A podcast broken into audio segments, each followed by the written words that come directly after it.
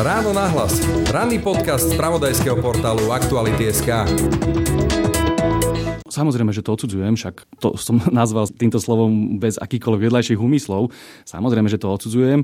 Odsudzovali to aj vtedajší komunisti, vrátane Dubčeka, vrátane Husaka, prakticky každý, celý národ sa zjednotil v tom, že chcú Dubčeka, chcú socializmus s ľudskou tvárou, čiže z tohto hľadiska tam nie je rozdielu. Čiže tých 100 tisíc e, sovietských vojakov, čo tu zostali po 68. boli okupanti pre vás? Samozrejme, že to, čo bolo po roku 68 z tohto hľadiska nebolo správne. Tak... Otázka bola jasná. Áno, áno. Invázia vojsk Varšavskej zmluvy zmluvy do Československa v auguste 1968 bola odsúdenia hodná. No a sovietskí vojaci, ktorí tu počas celej éry normalizácie zostali, boli okupanti. Hovorí v rozhovore pre na hlas podpredseda a poslanec Smeru Ľuboš Blaha. Zodpovednosť súčasného Ruska za tento akt však striktne odmieta. A rovnako tak, napriek mnohým a mnohým obetiam prednovembrového komunistického režimu, odmieta aj zrovnávanie komunizmu s fašizmom.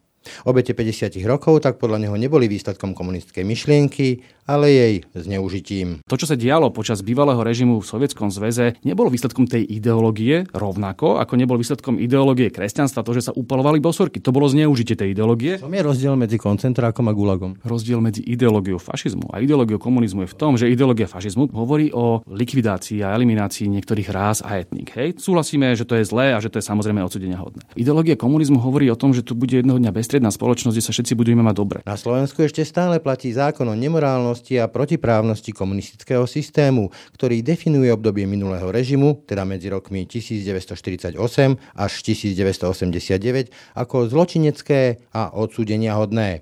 S touto definíciou ale Luboš Bláha nesúhlasí. Súhlasím s tým, že boli odsúdenia hodné tie zločiny, ktoré sa páchali, a tam sa páchali zločiny najmä v 50. rokoch, a to je samozrejme niečo, čo treba odsúdiť, a vždy som to aj robil. Ale zároveň nesúhlasím s tým, že všetko, čo bolo v tomto režime, je zákonite zlé a nemorálne. Ľuďom sa pomáhalo, stávali sa byty, stávali sa škôlky, školy, stavali sa cesty, ľudia mali prácu, mali viac bezpečnosti, čiže mnoho vecí bolo dobrých a mnoho vecí by bolo dobre nadvezovať. 21.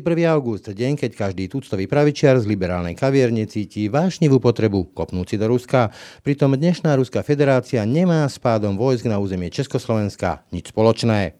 Išlo o vojenskú intervenciu Varšavskej zmluvy, ktorá už neexistuje, a na jej čele stál Sovietský zväz, ktorý už neexistuje tak takto si prednedávnom pripomenul smutné výročie okupácie Československa v roku 1968 známy poslanec a podpredseda Smeru Ľuboš Blaha, ktorý sebe vlastnou logikou stotožňuje kritiku tejto invázie s niečím, čo označuje ako rusofóbia. Aký je teda jeho pohľad na túto inváziu? Ako vidí éru normalizácie posadenej na bodákoch 100 tisícovej armády Sovietskeho zväzu a ústavne garantovanej vlády komunistickej strany?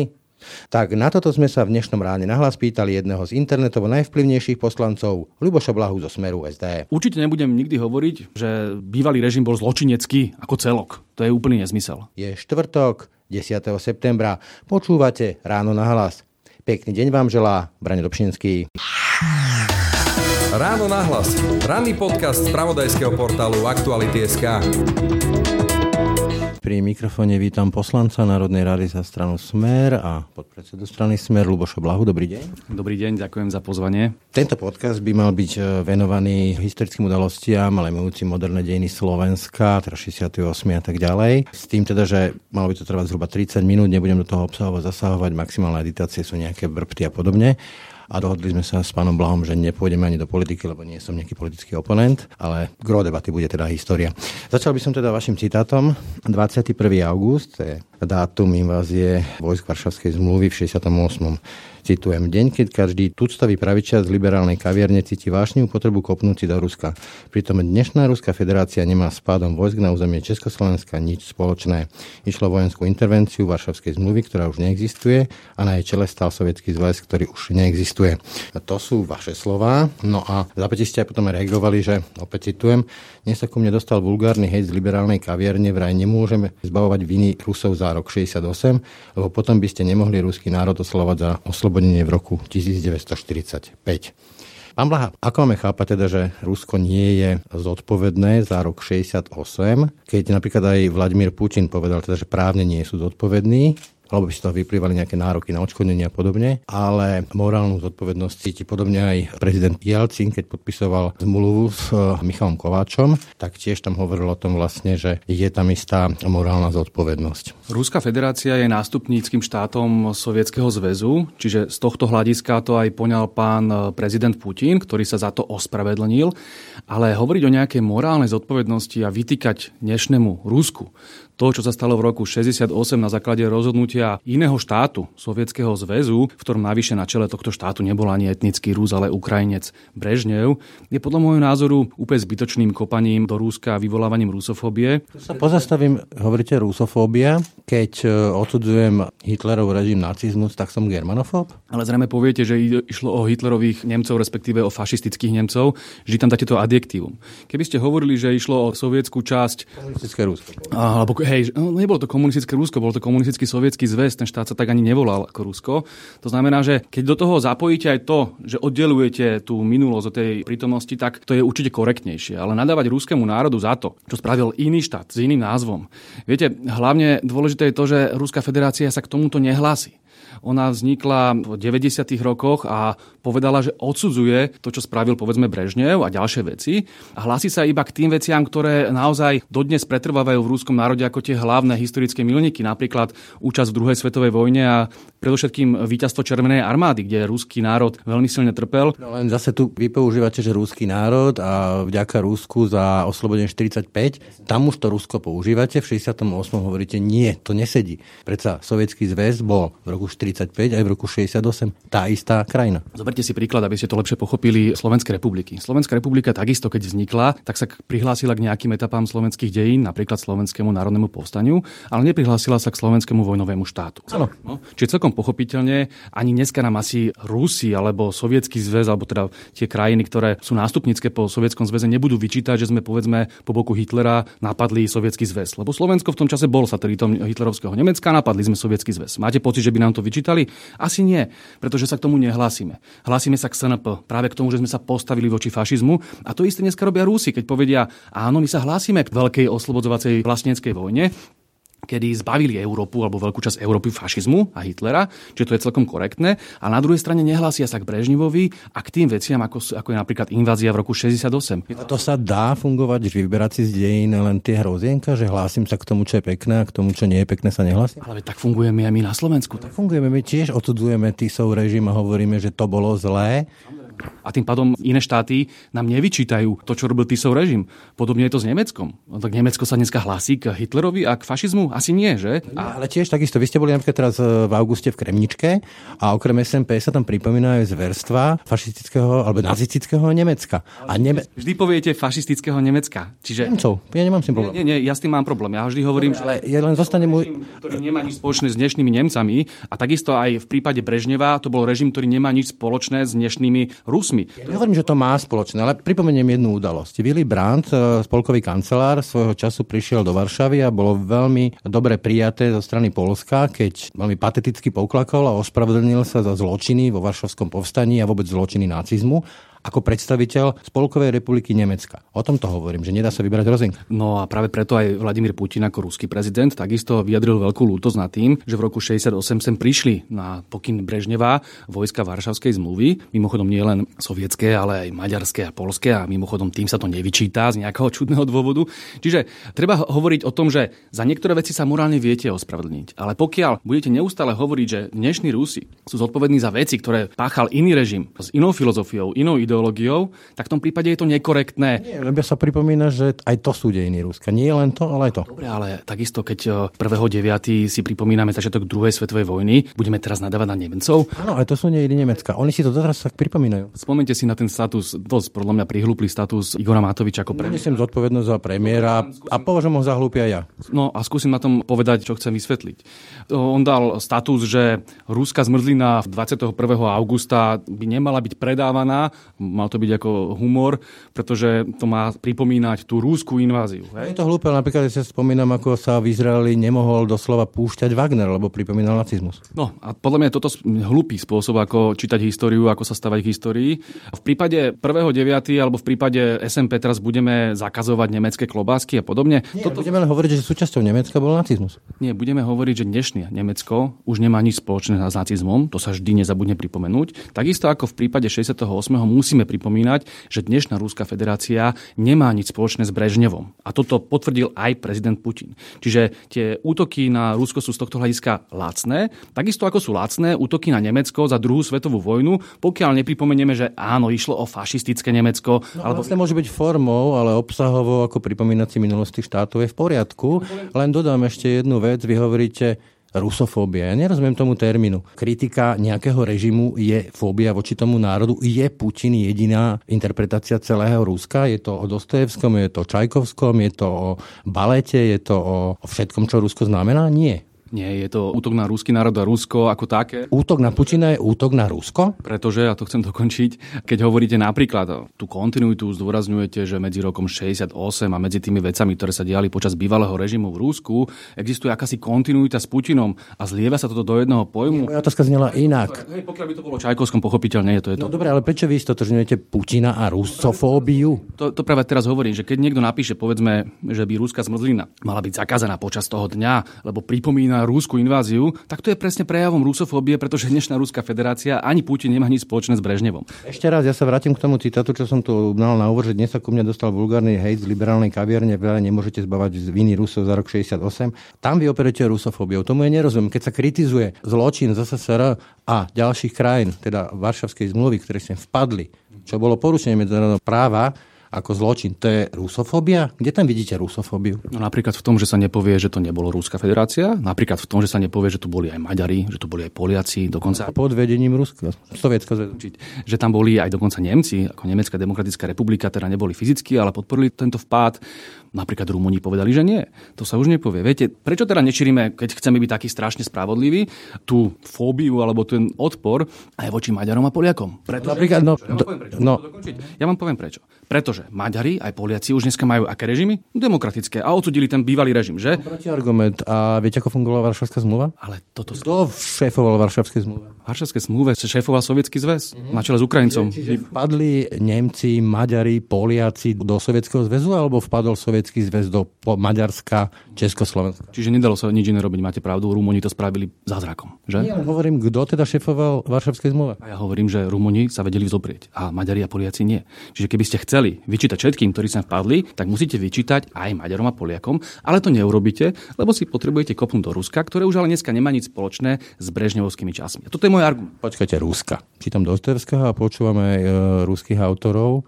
Čo to má spoločné s Brežnevom alebo s Putinom? A prečo nepoviete, že odsudzujeme vpád Sovietskeho zväzu? Povedzte, prečo vás... Som to tak napísal. Prečo vás to tak boli? A prečo to boli pána premiéra Matoviča? Prečo povie... Ja nezodpovedám za premiéra Matoviča. Ale ja som reagoval práve na tento status, ktorý mi príde detinský a hlúpy, pretože nemôžete viniť Rusku smrzlinu, dobre, to bol humor, ale Rusov za to, čo spáchal Sovietsky zväz. Máte povedať Sovietsky zväz. Takisto ako sa povie v prípade druhej svetovej vojny Hitlerovské Nemecko alebo Tretia ríša alebo niečo, čo vyslovene každému povie, že vidíte, hovoríme o konkrétnej etape dejín, ktorá bola zvrátená, dajme tomu, ale nehovoríme o dnešnom Nemecku. A toto mi chýba pri tých ruských konotáciách. Pri Rusoch hovoríme vždy o Rusoch, ako keby mohli za všetko konkrétny dnešný Rusi a navyše Putin.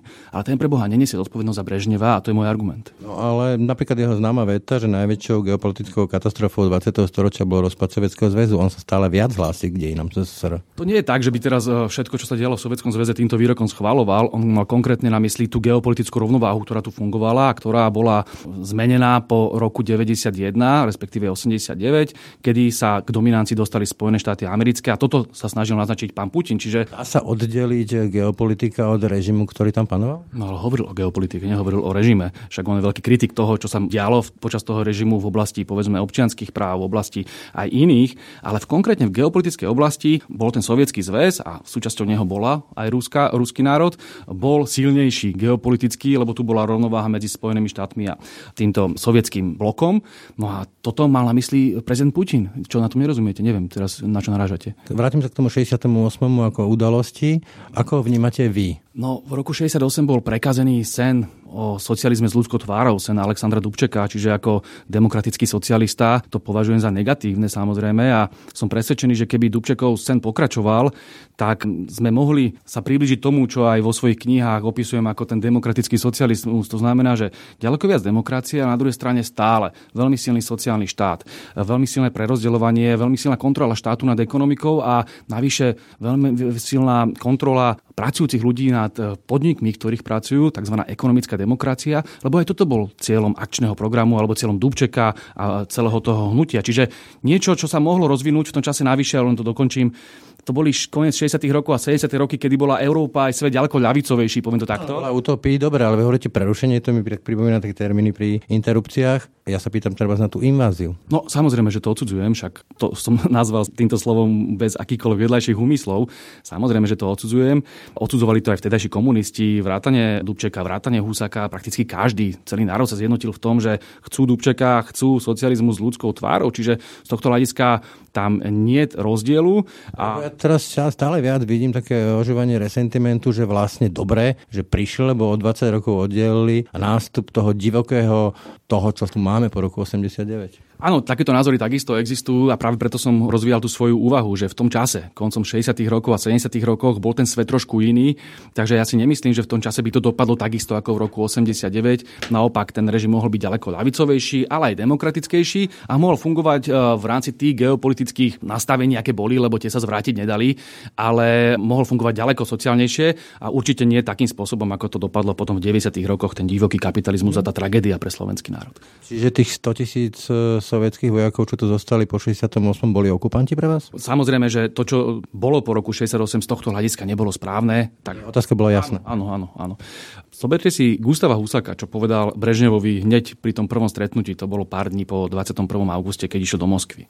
Povedal, že ľudia to vnímajú ako okupáciu a ľudia sa s tým nikdy nezmieria. A potom sa stalo tvárou tej okupácie. Ja vám to porozprávam ešte, však historicky to asi poznáte, že on bol jeden z tých reformných komunistov, jeden z tých, ktorí podporovali veľmi silne Dubčeka, dokonca aj Vazil Bilak bol eh, v tom čase veľmi reformný.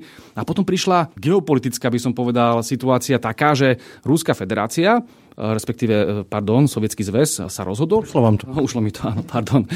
Sovietský zväz sa rozhodol nejakým spôsobom. Freudovské mi to prišlo. Viete, len sranda je napríklad to, že, že už nepoviete, že to rozdelenie sveta, ktoré prišlo, na základe ktorého sa rozhodol Brežnev o invázii do Československa, podpísal aj Roosevelt, podpísal aj Churchill. To bolo rozhodnutie všetkých veľmocí. A boli tu vtedy nejaké americké alebo anglické vojska? Toto som nepovedal. Ja som povedal, že to bolo rozhodnutie. Či nepresúvate vinu z tých, ktorí okupovali na tých, ktorí nezasiahli. Aby som dokončil ten argument. Viete, keď chce niekto vyčítať Husákovi, že sa prispôsobil realite, ktorá tu bola, tak prečo nevyčíta aj Američanom a pri tom, že sa prispôsobili realite, ktorá tu bola? Husák bol tvárou normalizácie, kolaboroval s okupantami. No ale opakujem, tá realita bola taká, že ste nemohli poraziť. Súhlasíte s argumentáciou? Dokončím to, keď ma za každým prerušíte po prvých dvoch slovách, tak nedokončím ani jednu myšlienku. Ten Husák akceptoval realitu, lebo iná možnosť nebola. Hej? Asi nebolo možné zvrátiť tej chvíli tie sovietské vojska a tie vojska varšavské. To mohol povedať aj Tiso, že akceptoval realitu, lebo nebol silný ako Hitler. Sa môžeme dostať, ale teraz hovoríme o Husakovi. Hej? Povedzte, neakceptovali tú istú realitu aj Američania a Briti, aj Nemci, západní Nemci, ktorí niekoľko mesiacov po tejto invázii sovietských vojsk a vojsk Varšavskej zmluvy už ponúkli obchodné zmluvy Sovietskému zväzu. Nie to... Vy nahovárate, alebo vy ste za to, aby sem vpadli bola tretia svetová? Ale nie. To bola jediná alternatíva. Ste za to, aby Husák sa teda nedostal do tej pozície a nechal vládnuť Bilaka. A bol rozdiel medzi Husakom a Tisom, keď argumentujete, že on sa len prispôsobil silnejšiemu a rovnako ako Tiso. Ale Husák uh, neposielal 60 tisíc Židov do koncentračných táborov, ani nevyznamenával za nacistické zverstva potlačenie SNP nejakých okupačných vojakov. Čiže z tohto hľadiska sú tam dramatické rozdiely a spájať... Sú dramatické. No minimálne v tej ideológii, keď vám ideológia fašizmu chce vyvraždiť celé národy a vyvraždí milióny, 32 miliónov Slovanov, 6... V Gulagoch nevyvraždili milióny? 6 miliónov Židov a tak ďalej. Čiže toto je zvrátená ideológia. Ale to, čo sa dialo počas bývalého režimu v Sovietskom zväze, nebolo výsledkom tej ideológie rovnako, ako nebol výsledkom ideológie kresťanstva to, že sa upalovali bosorky. To bolo zneužitie tej ideológie. Čo je rozdiel medzi koncentrákom a gulagom? Rozdiel medzi ideológiou fašizmu a ideológiou komunizmu je v tom, že ideológia fašizmu, počkajte, však aby som vám to vysvetlil. Ideológia fašizmu hovorí o likvidácii a eliminácii niektorých rás a etník. Hej, súhlasíme, že to je zlé a že to je samozrejme odsudenia hodné. Ideológia komunizmu hovorí o tom, že tu bude jedného dňa bestredná spoločnosť, kde sa všetci budeme mať dobre. Že nebude chudobie tak ďalej. Myslíte si, že tých, ktorí umírali v tých gulagoch, to bolo menej a boli menej mučení ako tých, ktorí umírali v koncentrákoch? Takúto istú otázku môžete položiť aj pri upalovaní boseriek. Myslíte, že to bolelo tú ženu, tu neviem. Samozrejme. Nie, to znamená, že kresťanstvo je zločinecká ideológia, dáte ju na roveň fašizmu a toto chcete povedať? Ja sa vás pýtam, v čom je rozdiel medzi konc... Ja sa vás teraz pýtam. Ja sa vás pýtam, že či fašizmus a kresťanstvo dávate na tú istú rovinu. Nie. A potom prečo takýmto spôsobom demagogicky špekulujete? Pretože nepoznáme žiadny, žiadne historické obdobie, v ktorom by táto komunistická ideológia nefungovala ako vraždiaca mašinéria. Poznáte? Ne, nebláznite. Ako, naozaj kresťanstvo fašizmus a komunizmus sú tri rozličné ideológie a spájať ich takýmto, povedal by som, demagogickým spôsobom, že gulag a koncentračný tábor a hranica, na ktoré upalovali bosorky, je úplne to isté a tým pádom tie ideológie sú rovnako zvrátené. Toto je niečo... Nepýtam na ideológiu, ja sa pýtam na reálnu prax. Nikomu nepomôže nejaká ideológia, keď umiera či v koncentráku, alebo v gulagu, alebo na tej hranici. Však? Áno, veď práve preto tým pádom chcete zdôvodniť, že kresťanstvo je rovnako ako... Keď mi do kresťanstva, ja sa spýtam, kedy bol nejaký režim založený na tejto ideológii, tam myslím komunistickej. To sa ma fakt teraz pýtate? A doteraz sme sa tu rozprávali o Aleksandrovi Dubčekovi a to ste premeškali nejako? Dubček nebol súčasťou komunistického režimu a Dubček nebol? V 50. rokoch sa u nás nevraždilo? No však, ale Dubček v 60. rokoch nebol súčasťou komunistického režimu, nebol to komunista, nebol to marxista? No. A vraždilo sa tu V 50. rokoch sa nevraždilo? V 8. sa vraždilo počas jeho vlády? Kde bol? On spadol v 68. Ale opakujem, že vy sa pýtate, či tu bola nejaká etapa. Ja hovorím, počas Dubčeka tu bola takáto etapa. Akú máte na toto odpoveď? Čo myslíte, ako odpoveď? No však vy ste hovorili, že takáto etapa tu nikdy nebola v dejinách komunizmu. Ja vám hovorím, že áno, bola. Počas... V nacizme nebolo hneď koncentráky. V poriadku, ja hovorím o tom, že vy ste sa ma niečo pýtali, ja vám odpovedám. Tým pádom nie je nevyhnutné spájať. Musím sa vás pýtať, e, poznáte zákon 125 lomeno 1996 zbierky zákonov? Volá sa Zákon o nemorálnosti a protiprávnosti komunistického systému. Tam sa to píše o tom, že ten režim medzi 25.2 1948 až 17.11 89 bol odsúdenia hodný. Súhlasíte alebo nie? Súhlasím s tým, že boli odsudenia hodné tie zločiny, ktoré sa páchali a tam sa páchali zločiny najmä v 50. rokoch a to je samozrejme niečo, čo treba odsúdiť a vždy som to aj robil. Ale zároveň nesúhlasím s tým, že všetko, čo bolo v tomto režime, je zákonite zlé a nemorálne. Ľuďom sa pomáhalo, stavali sa byty, stavali sa škôlky, školy, stavali sa cesty, ľudia mali prácu, mali viac bezpečnosti, čiže mnoho vecí bolo dobrých a mnoho vecí by bolo dobre nadvezovať. Ale diálnice sa stavali aj za Hitlera. No ale opakujem, komunistická myšlienka, to je ten hlavný sport, ktorý tu my vedieme. Komunistická... Nemôžete argumentovať, že... Socia... Sekundičku, teraz skúsim ja, potom vám nechám väčší priestor. Chcete argumentovať, že sa tu stavali cesty, školy, byty. No však v nacistickom Nemecku sa stavali diálnice, stavali sa byty.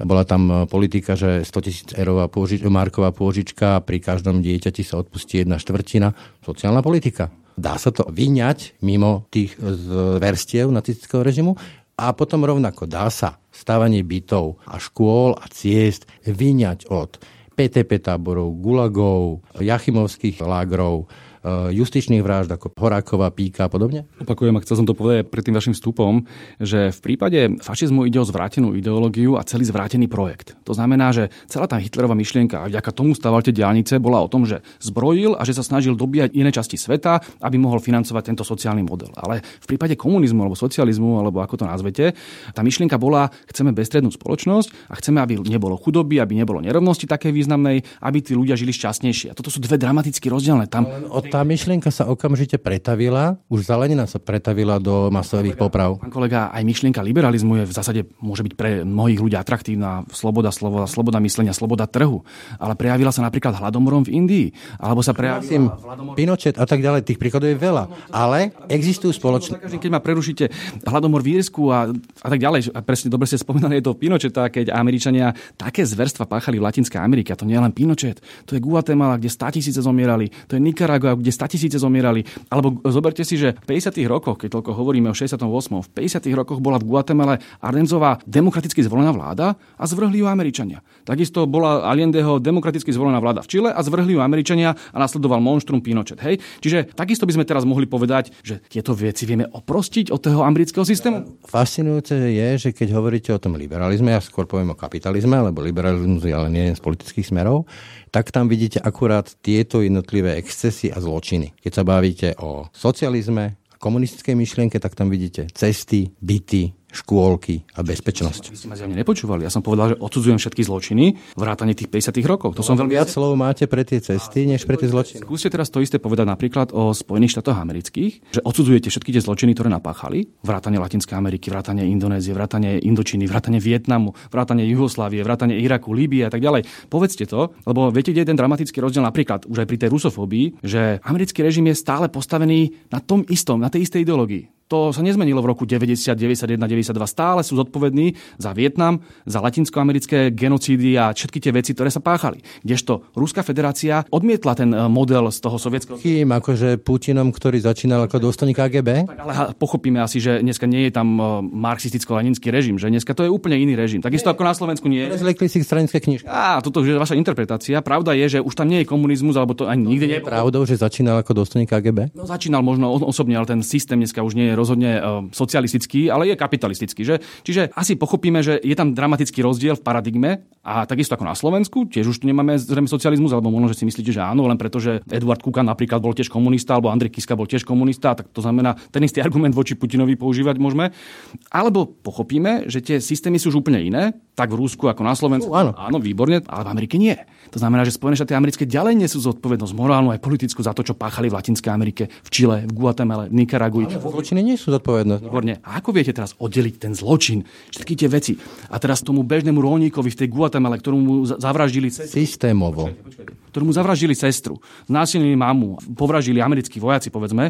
Tak tomu ako vysvetlíte, že je rozdiel medzi americkým systémom a ideológiou? A v čom je ten rozdiel medzi tým fašizmom? Teda? To je Systémovosti. To je ten váš argument. No povedzte, aký systémovosti? V čom, v čom aká systémovosť? Ešte raz, ja sa vás pýtam, kedy tá komunistická myšlienka nemala tvár nejakých gulagov, alebo uranových lágrov, alebo politických poprav, alebo prenasledovania za názor? Ja som vám to teraz povedal. Dubček. Však k tomu sa hlásime. To znamená... V 50. rokoch sa zúčastňoval na tých 50. rokoch? V tom období, kedy mal možnosť niečo meniť. A to bolo... Akože čo, umil ruky? No, tak takisto môžete hovoriť o každom americkom prezidentovi. Ja iba hovorím o tom, že... Počujte, k americkom prezidentu.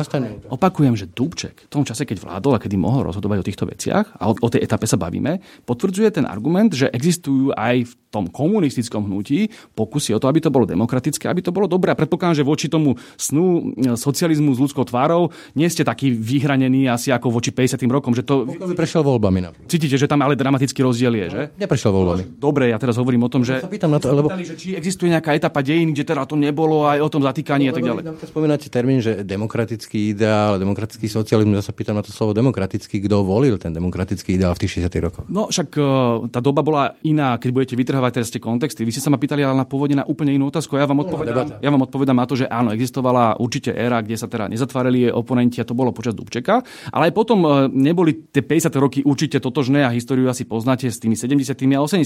že to bolo dramatické v tých 50. rokoch. Takisto aj v Spojených štátoch amerických máte dejné etapy, kde to bolo ďaleko demokratickejšie a vtedy, keď boli zúriví a tam vyslovene vyhľadzovali národy. To znamená, nemôžete, alebo môžete, pokiaľ sledujete vašu logiku, teraz odsúdiť e, americký kapitalizmus alebo americký liberalizmus, nazvime to ako chceme, za to, čo páchali v Latinskej Amerike alebo vo Vietname alebo v Iraku a tak ďalej. Na základe vášho argumentu, že aj preto, že sa páchali počas komunistických režimov zlé veci, teraz odsudíme myšlienku. A ja vám iba hovorím, že tak musíte byť konzistentní. Pokiaľ chcete odsudzovať aj komunizmus, tak potom aj kapitalizmus. Ale nemôžete si iba vyberať, že tu si budem kopať do Rusov, lebo ich nemám rád. Čiže ten zákon o nemorálnosti, protiprávnosti komunistického systému sa míli? Tam bola nejaká taká ruptúra, kedy bol zrazu skvelý? A nemyslím si teraz, že teraz mám úlohu glosovať zákon. Bavíme sa filozoficky a morálne a teraz keď sa budete oháňať zákonmi, V tom, ja sa pýtam teraz filozoficky, či, či v tom období 1948 až 89, kde tu bol napríklad podľa tohto zákona, ja použijem len ten terminus technicus, odsudenia hodný režim, bola nejaká ruptúra, teda nejaké časové okno, keď zrazu nebol odsudenia hodný a bol skvelý. Hmm, ja som vždy hovoril, že v istých momentoch bol odsudenia hodný vždy, ale v istých momentoch naopak bol inšpiratívny v tých sociálnych veciach napríklad. Čiže určite nebudem nikdy hovoriť, že bývalý režim bol zločinecký ako celok. To je úplný nezmysel. To je naozaj, by som povedal, aj dehonestácia ľudí, ktorí v tom žili, v tom režime, aj našich starých mam a starých otcov, ktorí to budovali. A mnohom, zoberte si na Slovensku, vyše 50%, respektíve väčšina ľudí, väčšina ľudí podľa prieskumov považuje ten bývalý režim, ten socializmus za lepší než kapitalizmus. A to ich teraz pôjdeme zatvárať za to, že majú názor? Nie, ale keď hovoríte, že budoval režim... Ten zákon, ten zákon to tvrdí. Netvrdí. Ten zákon tvrdí, že je odsudenia hodný a ako to, že tento bežný človek si povie, že no ale bolo mi lepšie v mnohých veciach. Viete, že sa môže povedať aj nejaký občan Mníchova, nejaký penzista, že v 30 rokoch skvelé mu bolo? Väčšina Slovákov. Väčšina Slovákov. Vy chcete, má pravdu? Teraz tej väčšine vnúcovať? Akademik, že väčšina má pravdu? pravdu? Ja iba hovorím, že nemôžete ich teraz zatvárať a na základe nejakých zákonov. A preto hovorím, že nehovoríme o zákonoch v tejto chvíli, hovoríme morálne a filozoficky. Čiže preto ten zákon zbytočne otvárate v tejto diskusii a bavíme sa radšej o tom, že či je logické, že chceme kopať do komunizmu alebo chceme kopať do Ruska, ale nekopeme už do Nemecka za druhú svetovú vojnu, alebo nekopeme do kapitalizmu a liberalizmu za tie zločiny, ktoré páchali Američania. Máme si chrániť ten komunizmus? Nie, musíme veľmi triezvo a korektne ho hodnotiť, kde boli chyby a kde neboli chyby. Čo hovoríte, že budovali sa cesty? Nie. To budoval môj otec, moja matka, moja stará matka Napriek režimu, nie vďaka režimu. Ale nebláznite, však oni to, čo sa zdvihli sa ráno a išli teraz tam s lopatami, lebo si povedali, že tu postavíme diálnicu, nebláznime, hej. To boli rozhodnutia štátu a ten štát bol v rukách komunistov. To vynúcoval napríklad aj tábormi PTP, gulagmi, zatváraním záprav a nové zločiny. Tie rozhodnutia boli dobré. To znamená, že tá predstava, že tam bola partia strašidelných zločincov, ktorí tu chceli všetko zničiť, tak toto nebolo. Aj v tej komunistickej strane boli veľké diskusie a napokon výsledkom týchto diskusí bol aj Dubček, alebo produktom toho, ako sa diskutovalo, bol aj Dubček, boli ďalší reformný komunist. medzi sebou. Dobre, ale hovorím, že tam... Nie dobre. Ja hovorím, že dobre, že rozumiem vášmu argumentu. Ale to, čo sa snažili priniesť, je určite diametrálne odlišné od tých 50 rokov. A hovorím, na toto nadvezujme. Na ten... No, už mali tú moc poistenú. To je veľmi jednoduché byť liberálny, keď už mám moc v rukách. To je tak, a to je asi, ak teraz vy budete hovoriť o Dubčekovi, aký bol zlý, ale nepoviete, že v Spojených štátoch amerických vládnu dve strany, prakticky totožné, tam je ten rozdiel tak dramaticky malý. Obidve ovládajú oligarchovia a milionári, a tam je to už v poriadku, lebo si ľudia môžu vybrať medzi Pepsi Colou a Coca-Colou. Fantastické. Si spomínam taký jeden vtip, ktorý si pamätám z bývalého režimu, keď e, prišli Američania za Sovietskeho zväzu do Moskvy a nešlo metro, malo chodiť každú minútu, tak si im smiali a na tým ten Soviet hovorí, no dobre, ale my nelinčujeme Černochov. Nemáte pocit, že to stále do Ameriky, do Ameriky ťahanie, keď sa bavíme o Dubčekovi a o komunizme, ktorý bol reálne tu, je trošku odveci? Práve že vôbec nie je odveci, hlavne v prípade, keď už tu nemáte koľko, 30 rokov ten režim, o ktorom stále hovoríte a máte potrebu do neho stále kopať. Ja ale... jeho hodnotím. Ale máme tu stále americký systém, máme tu stále Ameriku, ktorá robila tie zločiny, tak je asi logickejšie sa baviť o tom, aby bola tá Amerika lepšia, alebo ten americký model je asi kritizovateľnejší, lebo teraz sa tu nímrať v dejinách, ktoré... Napríklad preto, lebo aj na vašej stránke facebookovej čítam strašne veľa komentárov o tom, že ako dobré, že prišli v tom 68. aspoň o 20 rokov oddialili nástup e, demokracie a toho, čo bol po 89. No dobre, a rozumiete tej emocii, že ľudia... Uh... Nerozumiem. nemusíte za každým povedať, čo si myslíte, lebo potom nedokončí myšlienku žiadnu. Že ľudia v 90. rokoch a napokon aj v 21. storočí padli na ústa. Bola to neuveriteľne gaunerská éra, ktorá tu vyprodukovala mafiánsky kapitalizmus tých 90. rokov a tak ďalej.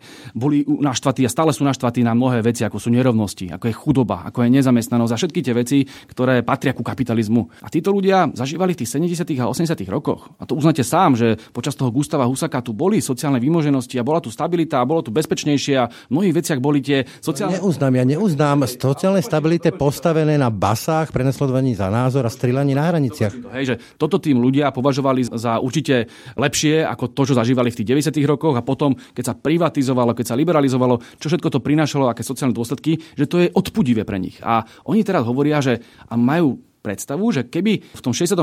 sa nezvrátil ten Dubčekov proces, že by to dopadlo rovnako. Ale toto si ja napríklad... živíte, vy živíte toto. Toto si ja napríklad nemyslím a nikdy som to nepovedal. Ja naopak hovorím, že v 68.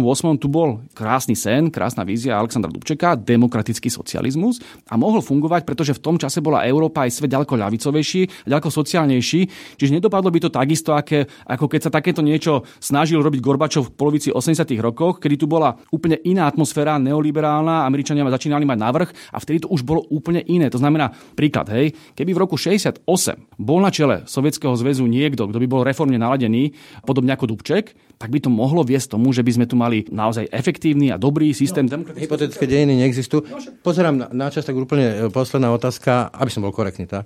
Ja sa vrátim k tomu, čo som povedal, že zvyšuje sa tam resentiment po tých 70 rokoch, ale vy to živíte. Vy hovoríte o 70 rokoch o normalizácii výhradne cez tie byty, cez tie cesty, cez tú bezpečnosť ale nečítam tam nič o tej strelbe na hraniciach, o Hane Ponickej, ktorú ešte v 89. išli zavrieť za prvohlavý trestný čin, rozvracenie republiky.